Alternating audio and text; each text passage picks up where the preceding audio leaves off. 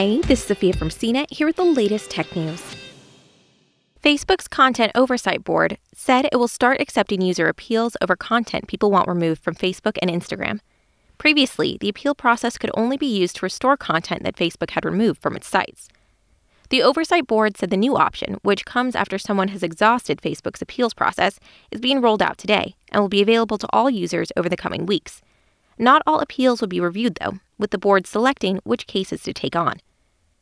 The independent board was established last year to make the final call on some of Facebook's most difficult content decisions.